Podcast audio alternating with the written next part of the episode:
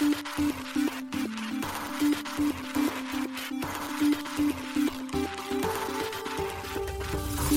しい経済ニュース。この番組では現当社のメディア新しい経済が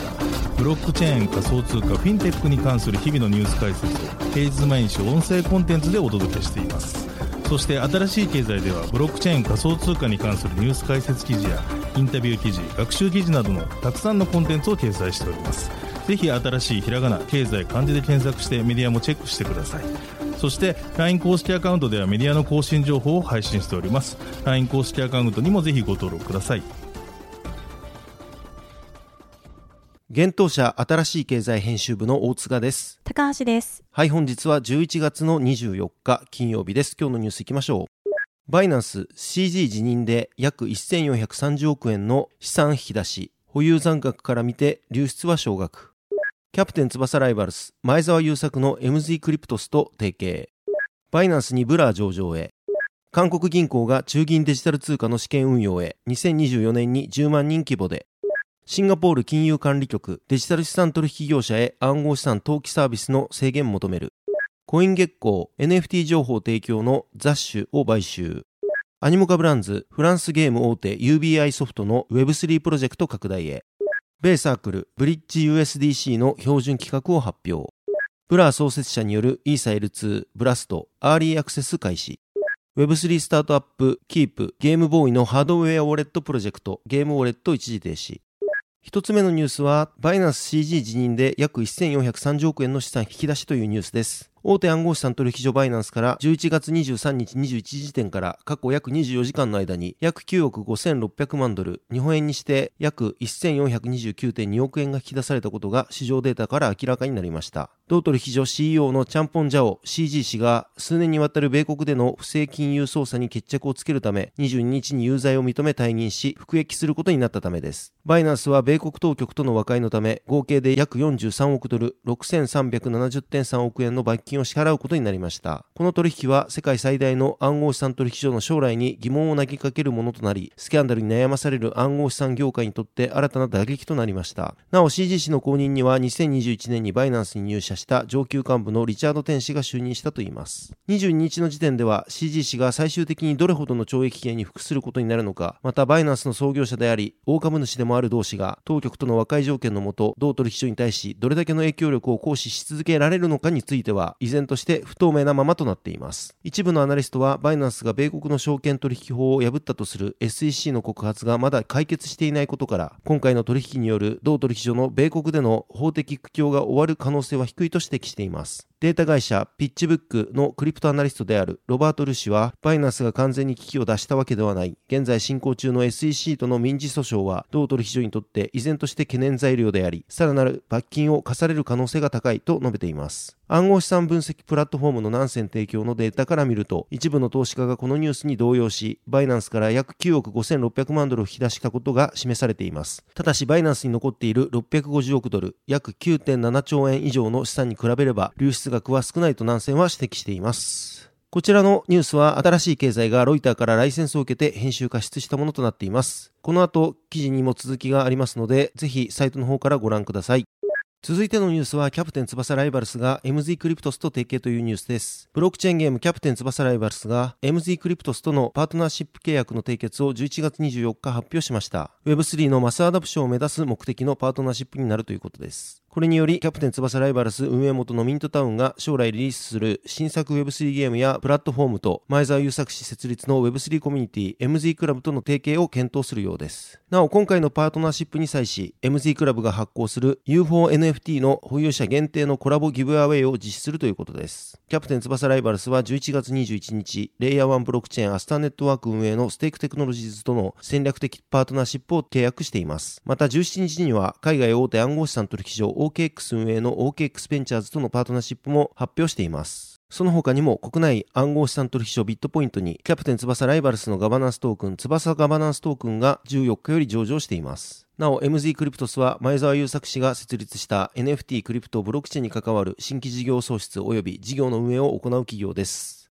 続いてのニュースはバイナンスにブラー上場へというニュースです。大手海外暗号資産取引所バイナンスが暗号資産ブラーの取扱い予定を11月24日に発表しました。ブラーはアグリゲーター機能実装のプロトレーダー向け NFT マーケットプレイスであるブラーのネイティブガバナンストークンです。なお、ブラーは現物取引にて11月24日9時、日本時間同日18時より取り扱いが開始されます。取引ペアについては、ブラー BTC、ブラー USDT、ブラー TRY がサポートされるといいます。また入金はすでに対応開始しており、出金については11月25日6時、日本時間同日15時より対応開始になるということです。なお、ブラーはバイナンスに上場している他のトークンよりも高いボラティリティと高いリスクをもたらす可能性のあるトークンを表すシードタグが適用されています。なお、ブラーはコインベースやクーコイン、クラーケン、ビットフィネックス、ビッサムなど多くの暗号資産取引所で取り扱われています。また、ユニスワップ V3 やスシといった DEX でも取引が可能となっています。また、時価総額は約1020億円となっています。こちらは本日11月24日にコインマーケットキャップで調べた数字となっております。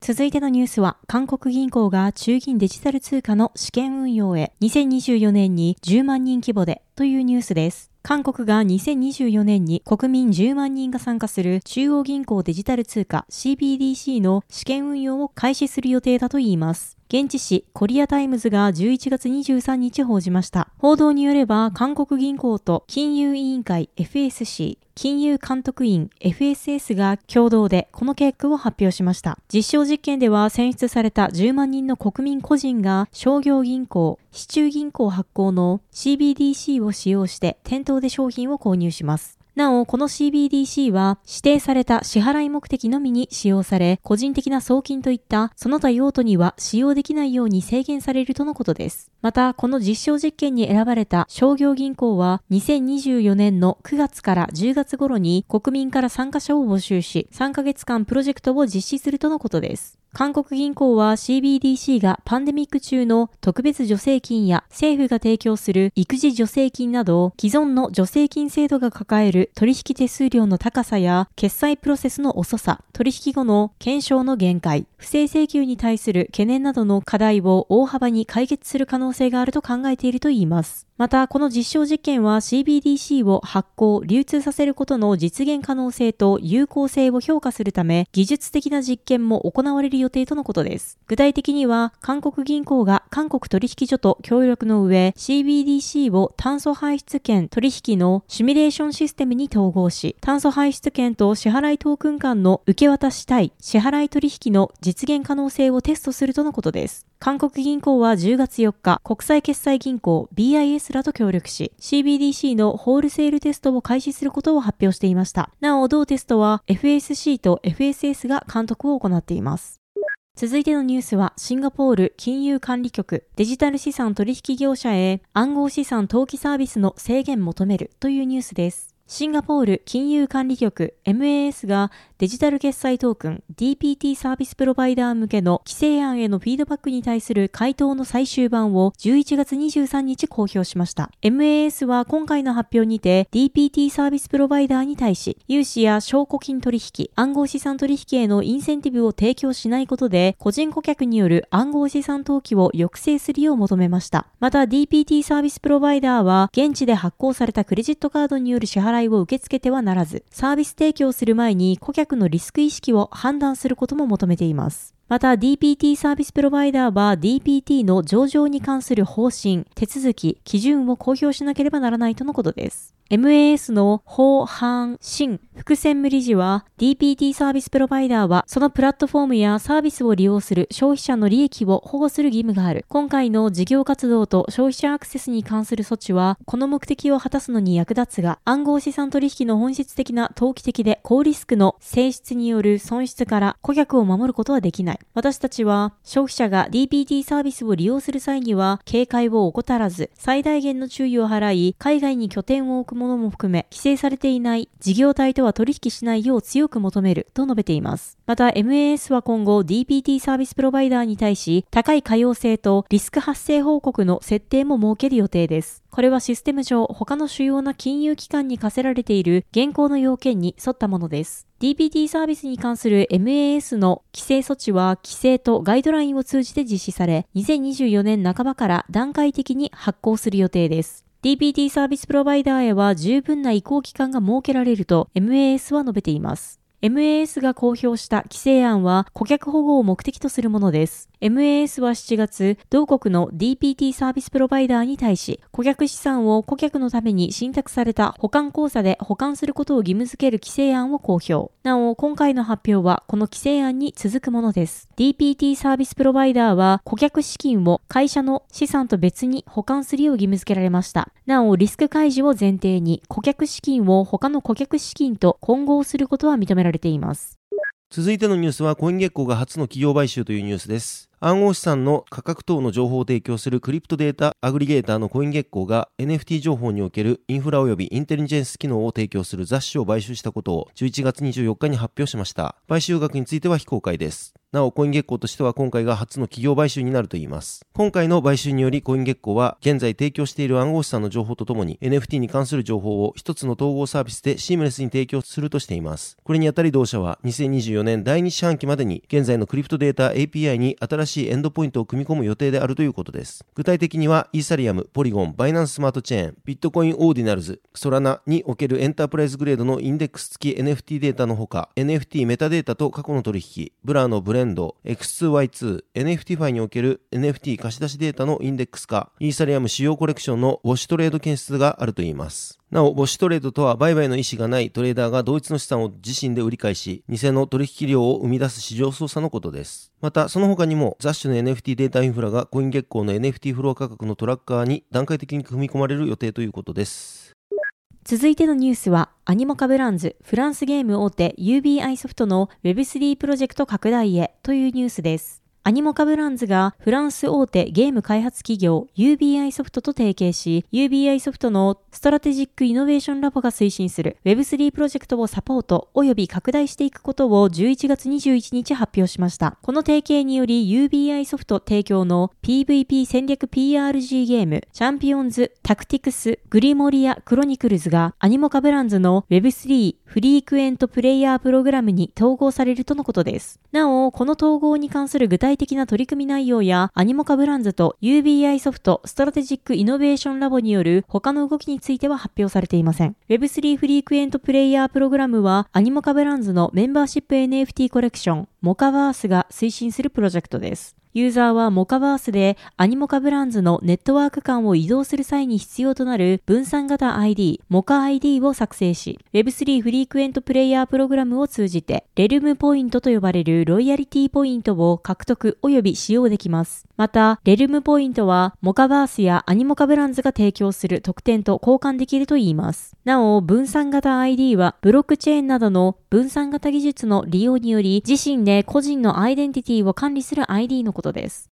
続いてのニュースは、米サークル、ブリッジ USDC の標準規格を発表というニュースです。USD コイン、USDC などのステーブルコインを発行する米サークルがネイティブでないブリッジされた USDC の標準規格、ブリッジド USDC スタンダードを11月21日に発表しました。ブリッジド USDC スタンダードは EVM 採用のブロックチェーン用のトークン標準規格であり、同規格を採用してブリッジ版として USDC を発行することで、USDC をネイティブ版にアップグレードすることが容易になります。これにより新しいネットワークでネイティブ版の USDC が発行された時に、そのネットワークで利用されていたブリッジ版の USDC をコードの変更などを行うことなく、供給状態、保有者、アプリケーションとの連携などを保持したままネイティブ版に移行が可能になるとのことです。現在 USDC は15のブロックチェーンでネイティブ版が発行されており、それ以外のブロックチェーンではサードパーティーのブリッジプロトコルなどのアプリケーションが独自の設計で USDC を発行しています。そのためネイティブサポート外のブリッジ版 USDC は独自に拡張可能であるというメリットを持っているものの USDC をブロックチェーン間で転送するクロスチェーン転送プロトコルには対応できません。またネイティブ版の USDC はサークルが保管する米ドルと1対1で交換できますがブリッジ版では交換できないというデメリットもあります。サークルはブリッジド USDC スタンダードによりユーザーがネイティブ版を提供できていないブロックチェーンにてより安心してネイティブ版の USDC を利用可能にすることを目指しています。サークルは最近ネイティブ版 USDC USDC のマルチチェーン対応及び CCTP のサポートを進めており、11月14日には11月28日からトークン発行プロトコルのノーブルを介してコスモスエコシステムに CCTP が対応することが発表されました。これにより DEX の DYDX などのコスモスエコシステムのアプリケーションでより安全に USDC が利用可能になります。なお現在ネイティブ版の USDC はイーサリアム、ソラナ、アルゴランド、アバランチ、ヘデラ、トロン、ステラ、ノーブル、フロー、アービトラム1、ベース、オプティミズム、ニア、ポルカドットエコシステム、ポリゴン POS に対応しています。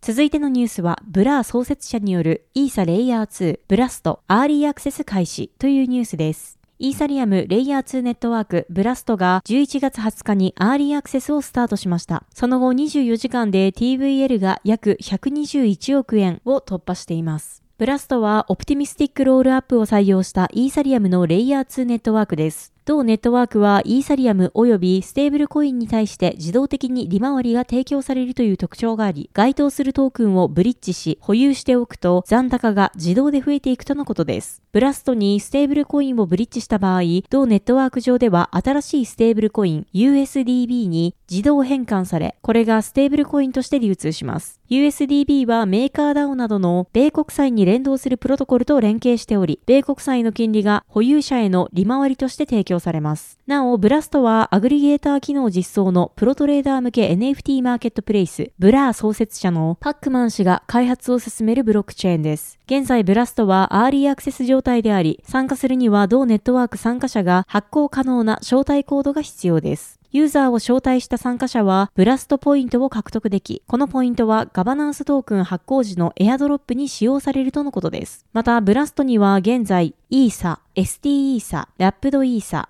USDC、テザー、ダイをブリッジでき、ブリッジによる招待コードを発行する権利及び利回り、ブラストポイントを獲得できるとのことです。パックマン氏によると、ブラストはブラーエコシステムの拡張であり、ブラーユーザーに休眠している資産の利回りを獲得させ、同時に洗練された NFT 製品をユーザーに提供するために必要な技術的側面を改善するためのものだといいます。メインネットの正式なローンチは2024年2月が予定されており、DAPS のサポート及びブリッジした資金の引き出しはメインネットローンチ時に開始されるといいます。ブラストはパラダイムやスタンダードクリプトなどの投資会社から約29.8億円の調達を行っています。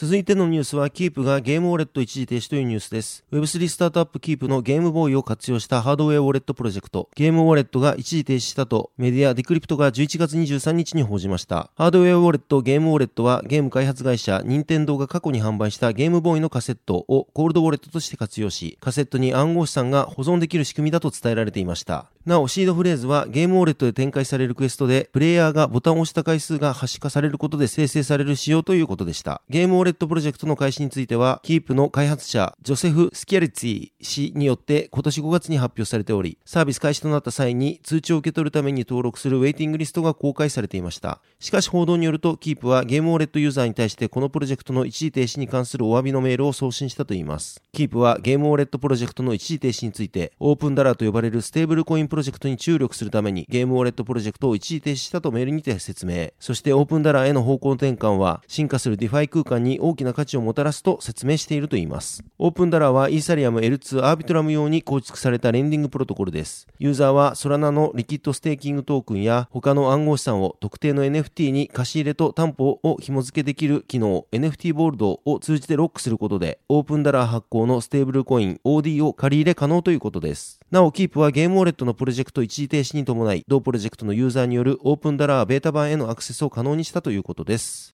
はい、本日のニュースは以上となります。このように、私たち新しい経済編集部では、ブロックチェーン、暗号資産に関するニュースを平日毎日ラジオで配信をしております。本日ご紹介したニュースはすべてサイトの方に上がっておりますので、ぜひサイトの方も見に来てください。新しいひらがな、経済漢字で検索して見に来ていただければと思います。それでは本日はありがとうございました。ありがとうございました。